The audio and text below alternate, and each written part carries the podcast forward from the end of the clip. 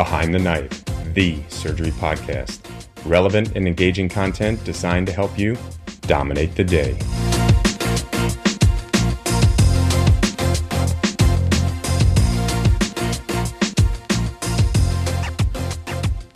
Hello, everyone, and welcome to another episode of Behind the Knife. I'm Ryan Howard, Creative Director at Annals of Surgery.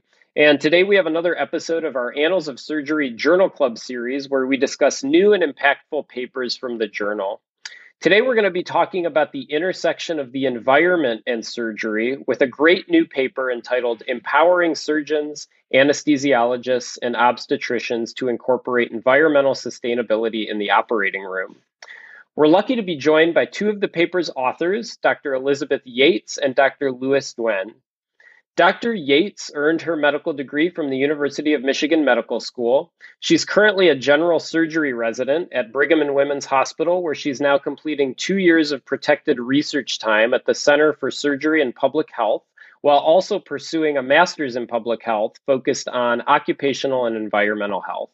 She conducts interdisciplinary research examining the interface between surgery, sustainability, and climate change.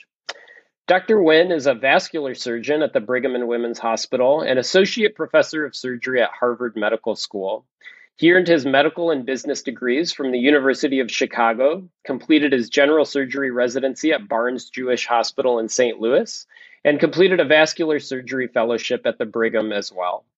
He also currently serves as vice chair of digital health systems in the Department of Surgery. He is a recognized leader in health services research and outcomes implementation, where he utilizes econometric analyses to better understand clinical outcomes. Thank you both so much for being here and uh, welcome to the podcast. Thank you so much. We're excited to be here, Dr. Howard. Um, small world.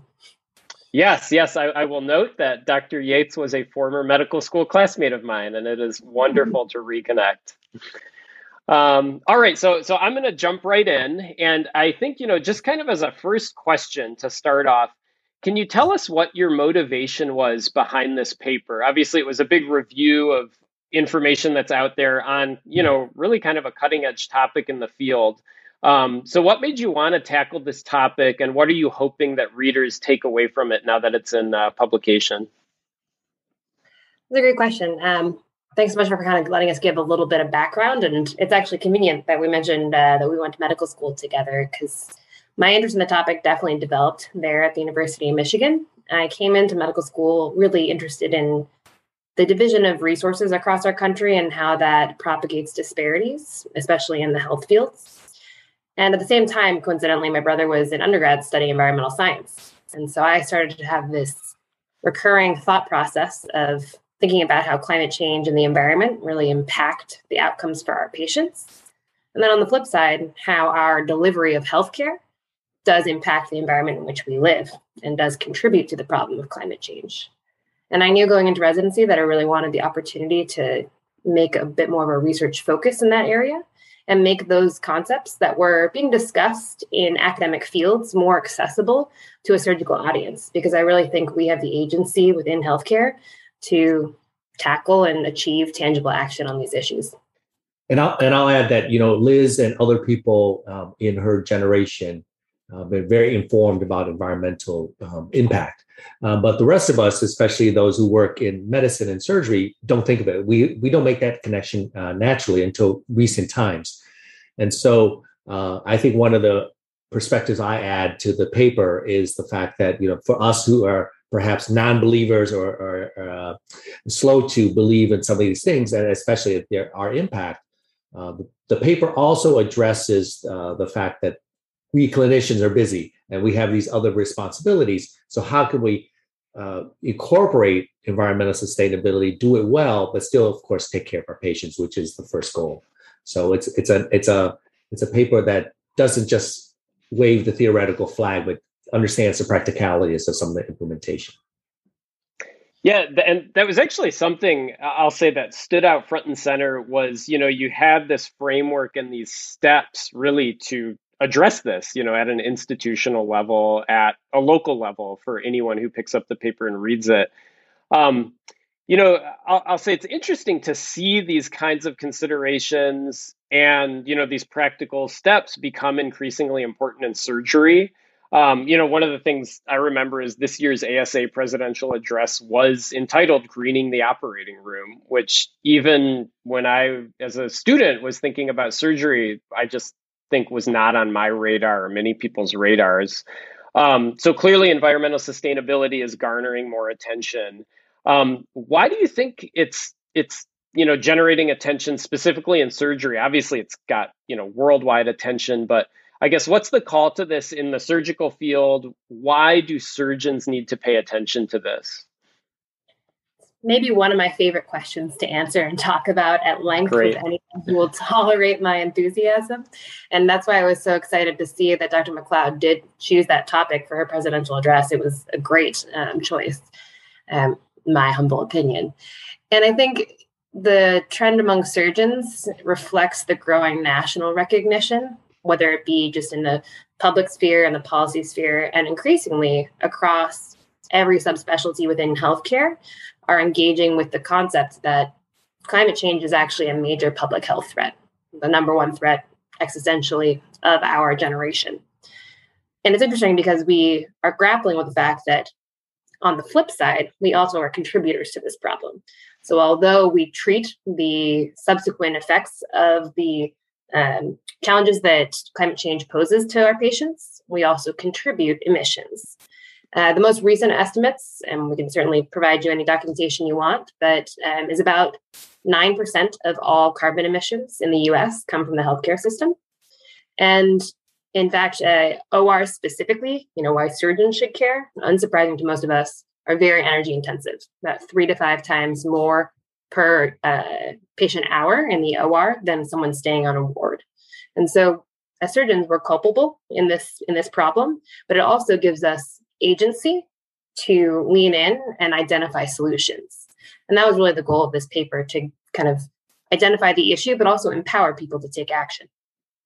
Yeah and, and stepping back a, the bigger picture, I think surgeons and other interventionalists have been leaders in our space. Um, in, in things medical, but in also things that are non-medical. And so I think this is an opportunity for us as a surgery, uh, as a group, to step forward and say, hey, we care and we are part of this system as well. And let us put our elbows into this um, and, and contribute. And, and uh, hopefully others will follow.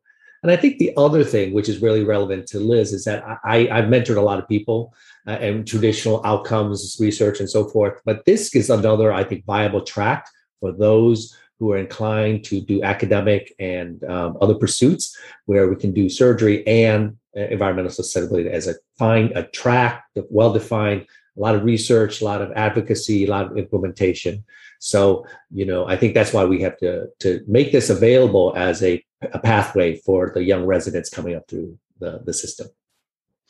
You know, that that's a that's a fantastic point, and I, I, see parallels to you know there's for example a lot of research within surgery about social determinants of health, and even though you know these are not surgical diseases per se, we see the outcomes of you know social determinants, environmental determinants in our patients.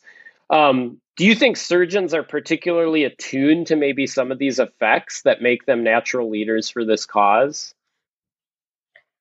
I think that's the unique tie that I hope everyone eventually comes to. Um, it's really what's drawn me into this work is that I really believe climate change will drive uh, social disparities and ultimately health disparities for our generation of practitioners. And the reason we don't necessarily don't have a way to put our thumb on exactly what those outcomes are is because it's such a new field and the research isn't there yet. And, you know, the questions that I have that I would love for, I hope to tackle and I would love for other um, up and coming surgeons to get involved in is, you know, how do things like major storms that delay surgical care or power outages that are precipitated by the ongoing increase in natural disasters ultimately impact our, our outcomes. And you need to start asking the questions, the right questions, to be able to understand the direct connection because it's actually much less tenuous than you might think on first glance. Yeah. Yeah. People think of the effects to be long term, you know, and, and unfortunately, we've had a lot of storms um, and a lot of climate change, and you know, hurricanes in New England and so forth. So uh, once that happens, people, I think it's it's more direct connection, and they realize that it's not a theoretical thing that's 20 years down the ride. That we are seeing some of those effects, and this is just the beginning. So uh, it, it, has been a little fortuitous that we've had such bad weather because I think it's made people recognize um, that now is the time to act. Yeah. And it's certainly being recognized on a policy level as well. And I don't know how much everyone follows kind of uh, national policy from this perspective, but the uh, Department of Health and Human Services just this month, this past month, established an Office of Climate Change and Health Equity. And so, at the broader health and public health realm, this is starting to be a major conversation, and it sounds like it's here to stay. And so, as surgeons, you know, we don't want to fall behind the times at all. We are, as Dr. Nguyen has highlighted, used to being leaders in our fields, and we have the opportunity here to keep doing that. I think that's really powerful. You paint this picture where caring for patients is synonymous with caring for the environment because of all all these determinants that that the patients experience. Um, uh, to get a little more into the weeds, and and Liz, you know, you mentioned kind of this is so new. We're still trying to figure out how to men- uh, measure it. One of the concepts that you mentioned in your paper that seems really integral to this kind of work is this concept of a life cycle analysis as something that institutions or providers should probably be doing to understand their environmental impact. So, for those of us unfamiliar, because I certainly wasn't when I read your paper, um, could you explain what that is and how healthcare systems can use that as part of their sustainability efforts? Absolutely. It's a great question. And um, it will be a little bit getting into the weeds, but I think that's important because it's important to understand for anyone new to this field that there are existing methodologies that are tried and true to quantify and get at some of these questions. We're not just, you know, putting a hand out in space and coming up with an idea and saying, hey, this is the solution that we need to follow. As surgeons, we like data driven answers, and there are ways to get those types of answers in this space specifically life cycle analysis or life cycle assessment, LCA for those in the know, um, is a way to account for the total environmental impact of a specific product or process. And it follows that product or that service from what we call cradle to grave. Now, if we step back and conceptualize that within climate science and climate change, there's a few concepts we need to understand. I think most people recognize that climate change is driven by the release of greenhouse gases into the atmosphere, most commonly carbon dioxide or CO2. And those gases retain heat within the atmosphere, and that increased heat energy is responsible for all the downstream effects like increased natural disasters, precipitation, heat waves. Um, and there's a lot of other issues that come along with that. And um, when we burn fossil fuels that release those gas emissions, we also create pollution, we have environmental degradation that are not typically considered climate change per se, but are environmental impacts. And a life cycle assessment actually looks at every type of environmental impact, not just the uh, carbon emissions. It is a standardized process that's actually defined by the ISO. And it really allows you, like you said, to document for each product or each service that you're providing what is your environmental impact? And for an example, I think about it a lot when people ask me, and I get this question a lot. So are single-use devices really much that much worse? Right? You know, is it so bad that I'm throwing these away? It feels terrible. And the answer is you'd have to do an LCA to find out and compare the two different options. Because when you think about it, a single-use device is typically made from plastics and then packaged in plastic packaging. Anytime you make plastics, that's essentially a very heavy fossil fuel intensive process. Plastics are basically fossil fuels in solid form. And then not only do you need to make that device, it gets transported, it ends up in your OR, and then it gets disposed of, transported to some sort of landfill. Doesn't feel good because you know it's going to last for a long time. But on the flip side, our multi use devices often require even more intensive production. They may, on the front end, use more fossil fuels. And then their cleaning process may also require intensive energy, especially if they're very intricate devices. And when we say multi use, they're not here forever.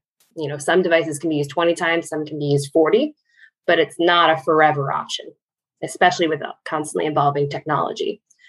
And so it's constantly balancing that cradle to grave approach that allows us to really provide the best answer to that type of question. And without LCA, we wouldn't have that opportunity.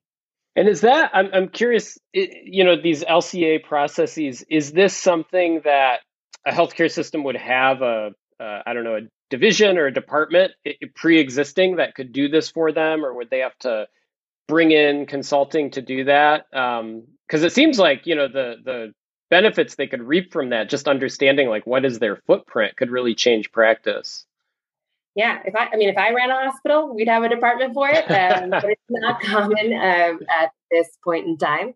There certainly are uh, one academic researchers who are well known and have built their uh, academic careers on this specific type of research. Uh, and increasingly, they've engaged with surgeons to answer questions like laparoscopic versus open, single use versus uh, multi use for specific procedures. But more commonly, especially in the corporate world, um, you're looking at a consulting service that does this regularly.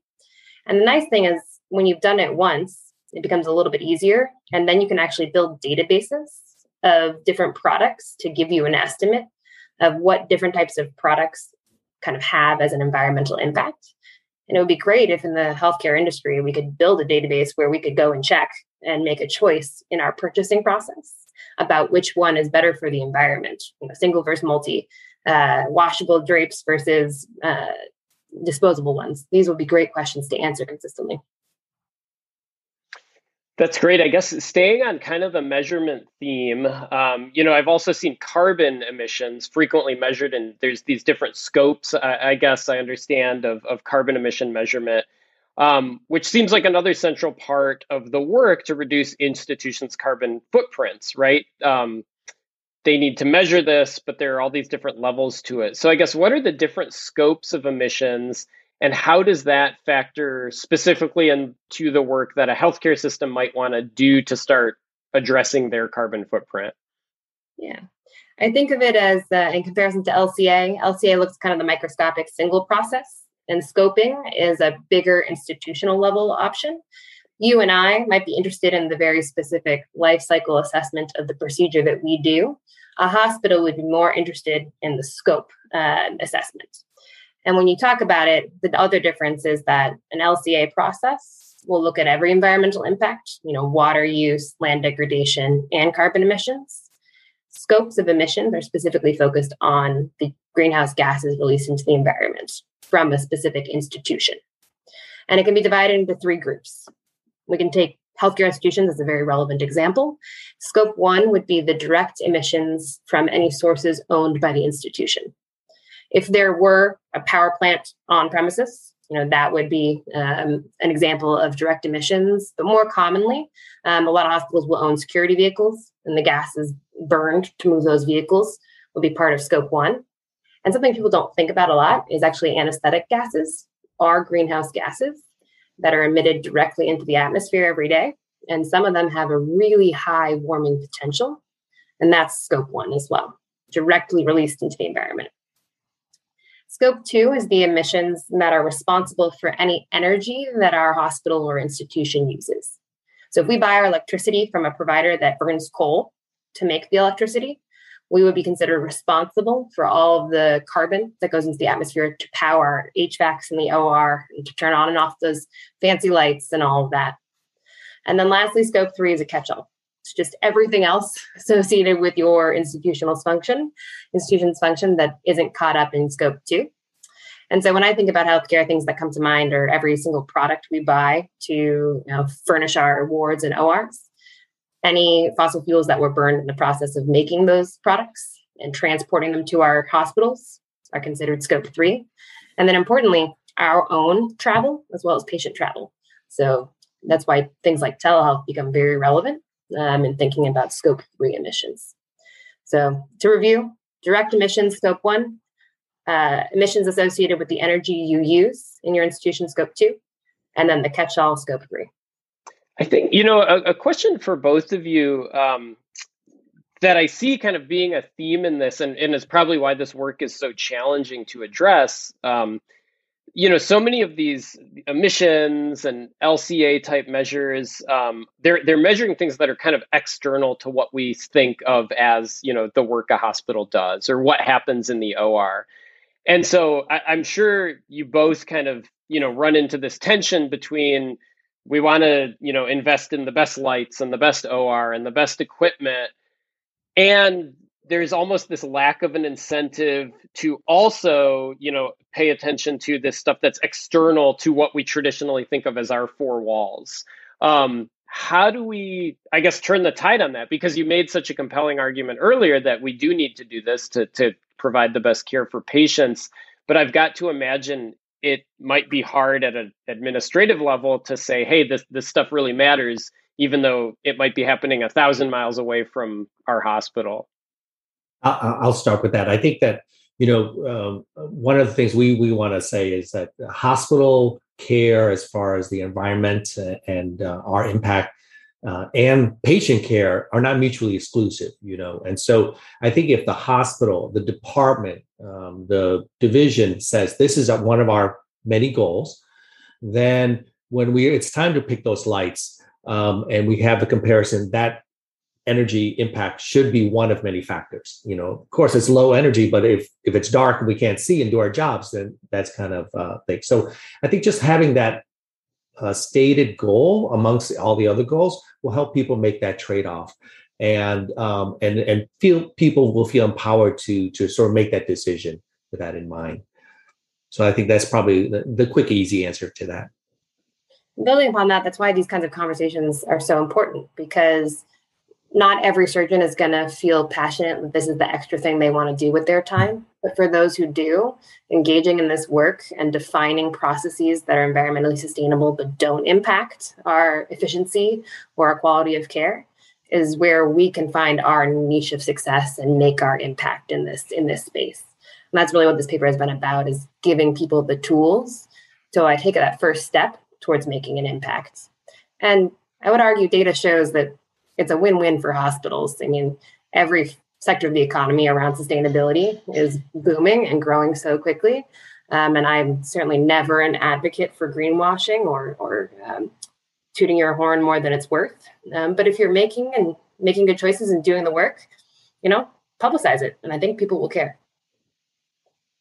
That's great. So, so that actually segues perfectly into my next question, um, which is just basically you know, are there strategies or things that hospital hospitals could be employing right now to make their surgical processes more green? Um, you lay out this great practical guide and these considerations. There's obviously pros and cons to the different approaches. You've already mentioned this idea that sure single use might you know require less sterilization measures but also it ends up in a landfill um, so there's this balance um, so, are there compelling things that even right now healthcare systems could start employing to to get more green?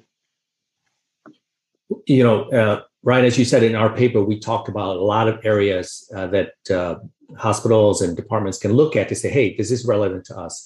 But maybe we can comment on sort of the how, right? So that's the what. Mm-hmm. How do we do it? As I think you're alluding to, and as the the famous ex uh, or former congressman from Massachusetts was said, fond of saying, you know, all politics is local. And we think that all environmental impact and change is also local. Um, and so, um, so we we think a couple things, a couple, a little short list of tips to, to, to how to do it. Number one is to uh, identify and engage the, the, allies. It turns out there's a lot of people who are individuals who are like, yeah, I, I care, but I don't know where to go. You know, and so when we walked around, uh, and talk to people, nurses, uh, everyone else, it was a big deal. One of the pleasures of, of this was all the environmental services folks that, that they work while we're like taking the patient out and, and all of a sudden we come back to a clean OR. And we knew they were there, but we really never stopped to thank them and to follow them along uh, into what they do and where they take uh, all that trash. And so the second point is to walk through that process, you know, follow the trail of the resources, the supplies, the trash. Now, Liz and I did it. We went to the basement, out to the compactor, out to the truck.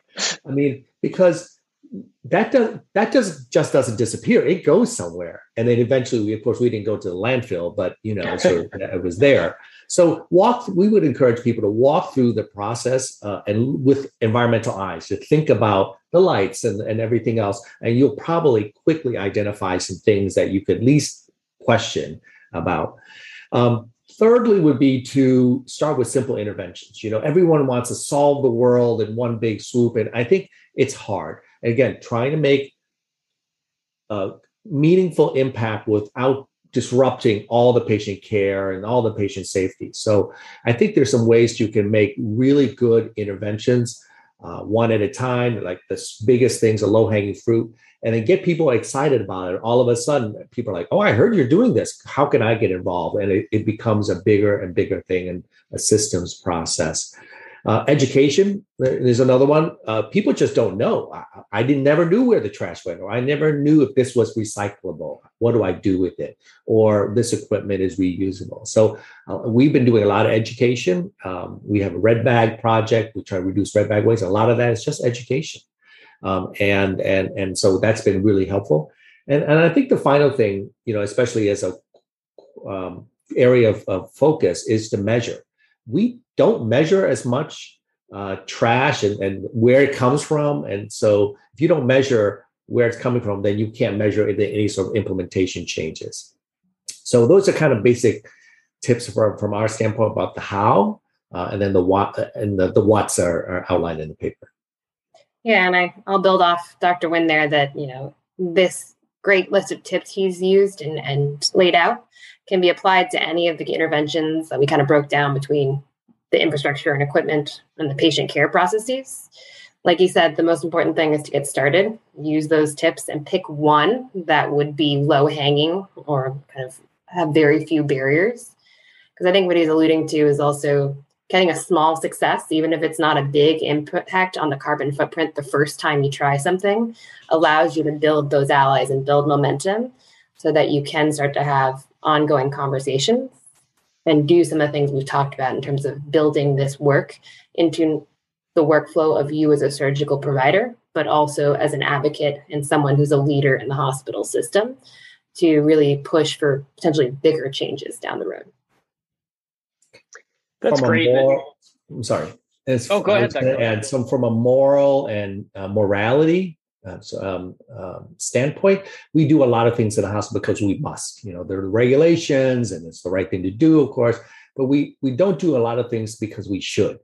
And and this is one where we do we're doing it. This is volunteer work. This it, for a lot of folks. This is extra steps to you know save that product for recycling or whatever. And in many ways, if when people are inspired to do that, it adds a little bit of an extra uh, purpose to our jobs, not just that we have to do these things, um, because we should we should be doing these things um, for ourselves and our children. At least I'll say i have been surprised. Um, I don't know how many conversations you've had about this, Dr. Howard, with anyone around your hospital, but I was apprehensive when I first started this work to open the door and have those conversations. Um, but Dr. Nguyen makes a good point. Even from the old guard, there's a lot of people out there who who think this is the right thing, and they just don't know how to get started. Um, and that enthusiasm just needs a place to go. Yeah, I, I, I think you know you, you, paint this picture of um, a process that really relies on kind of these core quality improvement um, steps. Right, go see the work, you talk to the people doing the work. I, I think that's fantastic, and it, it sounds like um, maybe part of your early success um, has been just in these little wins, like you say, you know, getting people mobilized around it. Um, you know, your your paper ends, I think, with this really um, incredible and I think kind of daunting parallel to the tragedy of the commons, right? Where kind of these common resources get spoiled because there's not really an incentive to maintain them and it sounds like maybe part of creating that incentive is to show just these little successes that th- this change is possible. It's certainly the morally responsible thing to do. Um, do, have you seen that change minds, or do you think there are other things that might get attention and, and kind of amplify these projects that you've you've had success in? Yeah, I, yeah, I would say so.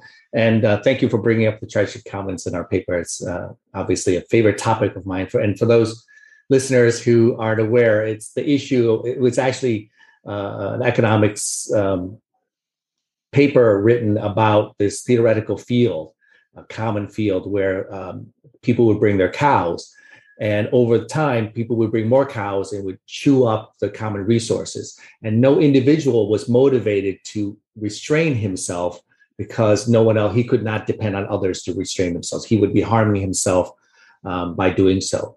And, and the environmental um, care process is like that because we we we are sm- individuals, uh, small contributors. But if everyone did that and ignored it because we didn't think it mattered, then the whole system would break down. It's a shared resource. So I think that's an important part because if you understand, well, why aren't people doing these things? We we have the science. We we understand why aren't we behaving like we should. It's because of this behavior economics problem where no one thinks they are empowered to do it uh, and that they wouldn't make a big impact. So I think we put that in because we recognize that, and that's a one of the key steps to changing behavior is to say, well, the, the solve the common the tragedy of commons problem has a lot of um, uh, published theories and, and and practices, but for us, it's like you can make a difference, or we as a group can make a difference, and we are going to shepherd our little commons, which is our ORs, uh, in a way that everyone has agency, everyone has input, and that we're going to do our part. Um, and hopefully, and, and, demonstrated by this paper and this uh, podcast, other people will follow suit in their own little commons uh, and, and spread the word. And then together, that's how we can make a difference. It starts with one individual. There's so many ways that you can think about climate change and apply different concepts. Uh, Dr. Nguyen's experience in economics and behavioral economics has been so valuable to our efforts here at the Brigham. Um, I do also want to call out, though, kind of similarly couching climate change in different lenses.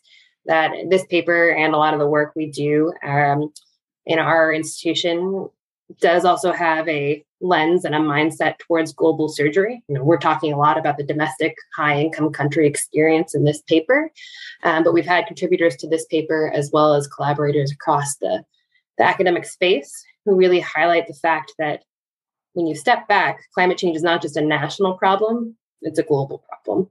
Um, and as we try um, and need to scale up surgical infrastructure globally, we could see this problem recreated um, in many developing countries. If they develop just like us, they're going to end up being 10% of their national emissions. But I actually try to challenge people to flip that on the head and recognize and name this tragedy of the commons that you know no one's really incentivized to do anything individually because they don't feel like they're going to benefit or they're going to make an impact. But if you name it and you identify that as a logical fallacy, then we can maybe flip the narrative and start to talk about why it's important for high income countries to support the scaling up of sustainable surgical infrastructure globally and allow developing countries to actually become leaders in this space. You know, it's a lot easier to build green infrastructure from the beginning than it is to retrofit the old stuff that we've got going right now.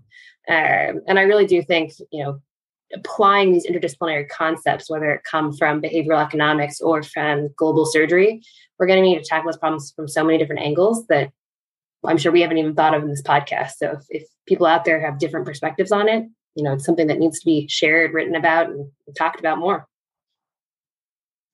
Yeah, and and I'm curious, you know, just to maybe um, put a point on it, if you have seen or participated in examples of successful sustainability initiatives, things that have changed either locally or as part of a global surgery effort, um, or just anywhere that uh, you know have been inspiring examples of, of successes in this area. I mentioned at the start that one of uh, Liz and I's major projects is uh, what we call uh, watching our waste, and the initial one was the uh, reduction of the red bag waste.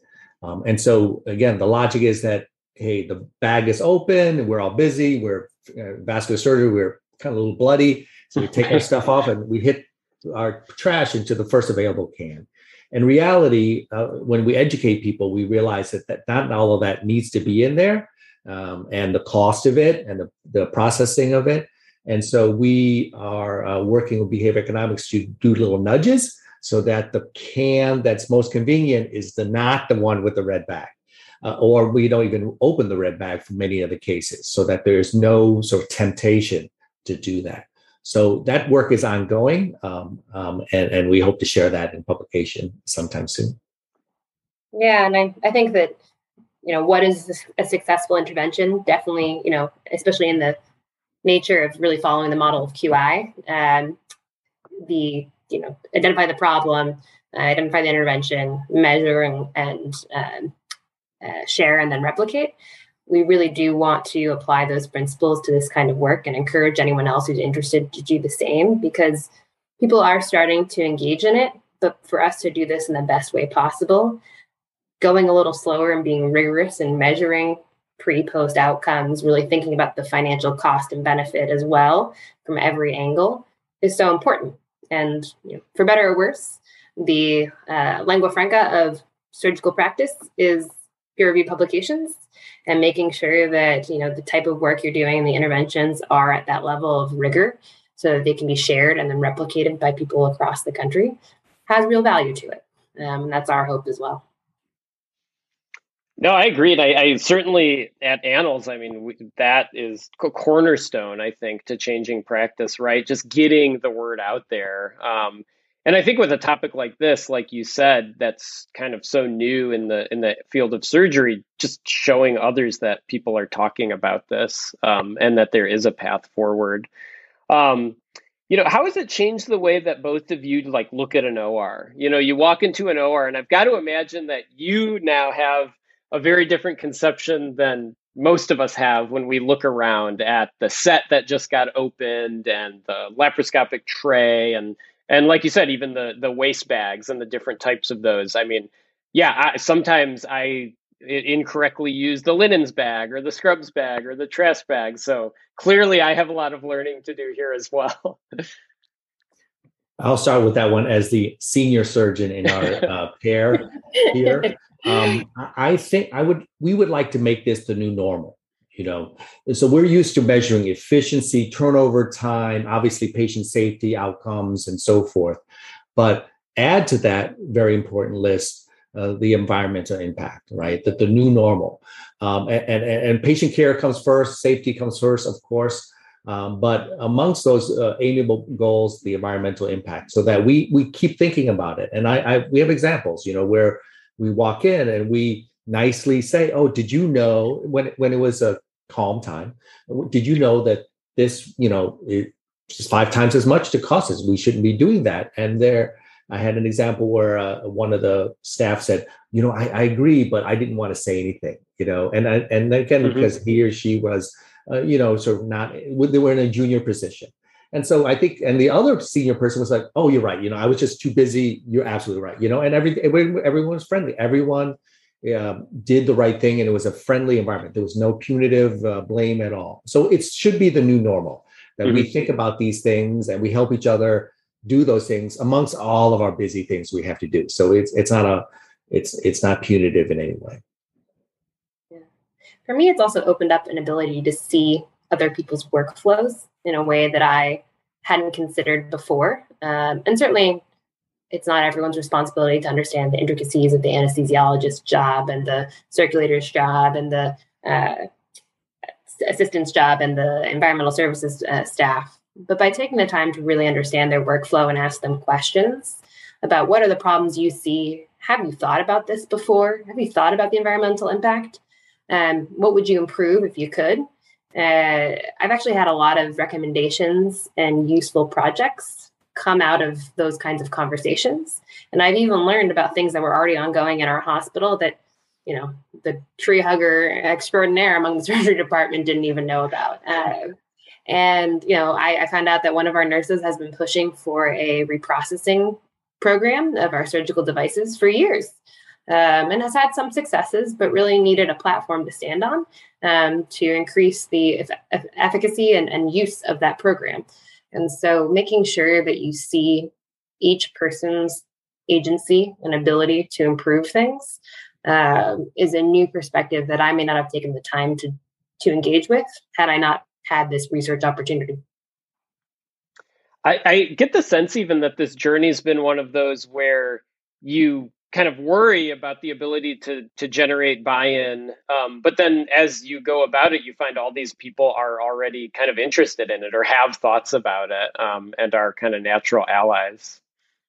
Absolutely. I mean how many of us at home you might i will say my program former program director pulled me aside once and said my kids would murder me if i put the paper in the trash and not recycling. And yet i realize that i'm wasting left and right in my or and I just don't know where to start. Um, and you know, I've been actually quite surprised because I am conscious of the unique political lens that this kind of work can be seen through.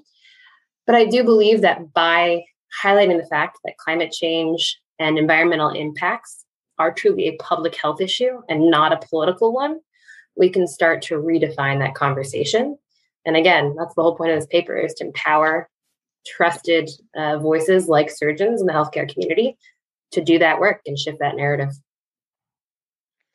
Great. Well, I, you know, I think I, I want to wrap it up with maybe one more question. We've talked a lot about the healthcare system side, what we can do as surgeons, um, what administrators can do.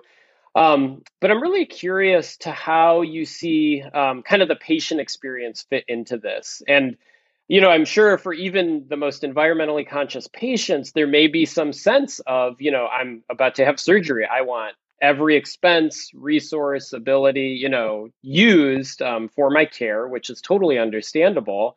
Um, and so you mentioned this increasing awareness of sustainability in general.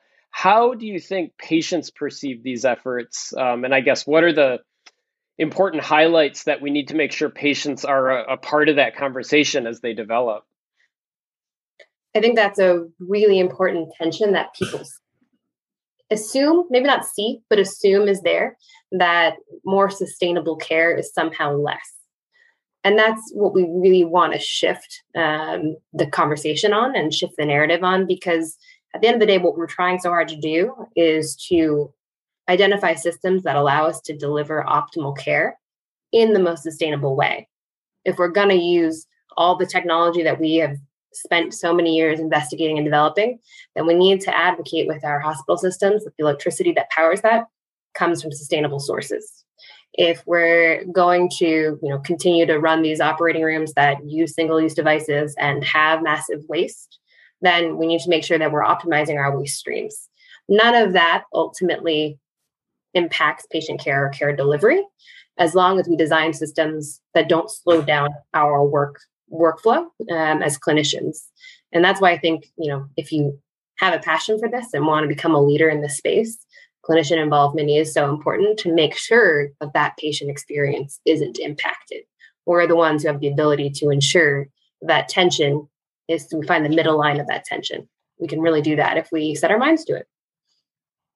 And I'll echo Liz, but maybe from an administrative and marketing uh, standpoint. You, are so what we do with the environment and what we do with patient care are not mutually exclusive. You know, it, it's it they're they're separate pies, and and so and I think in many ways patients.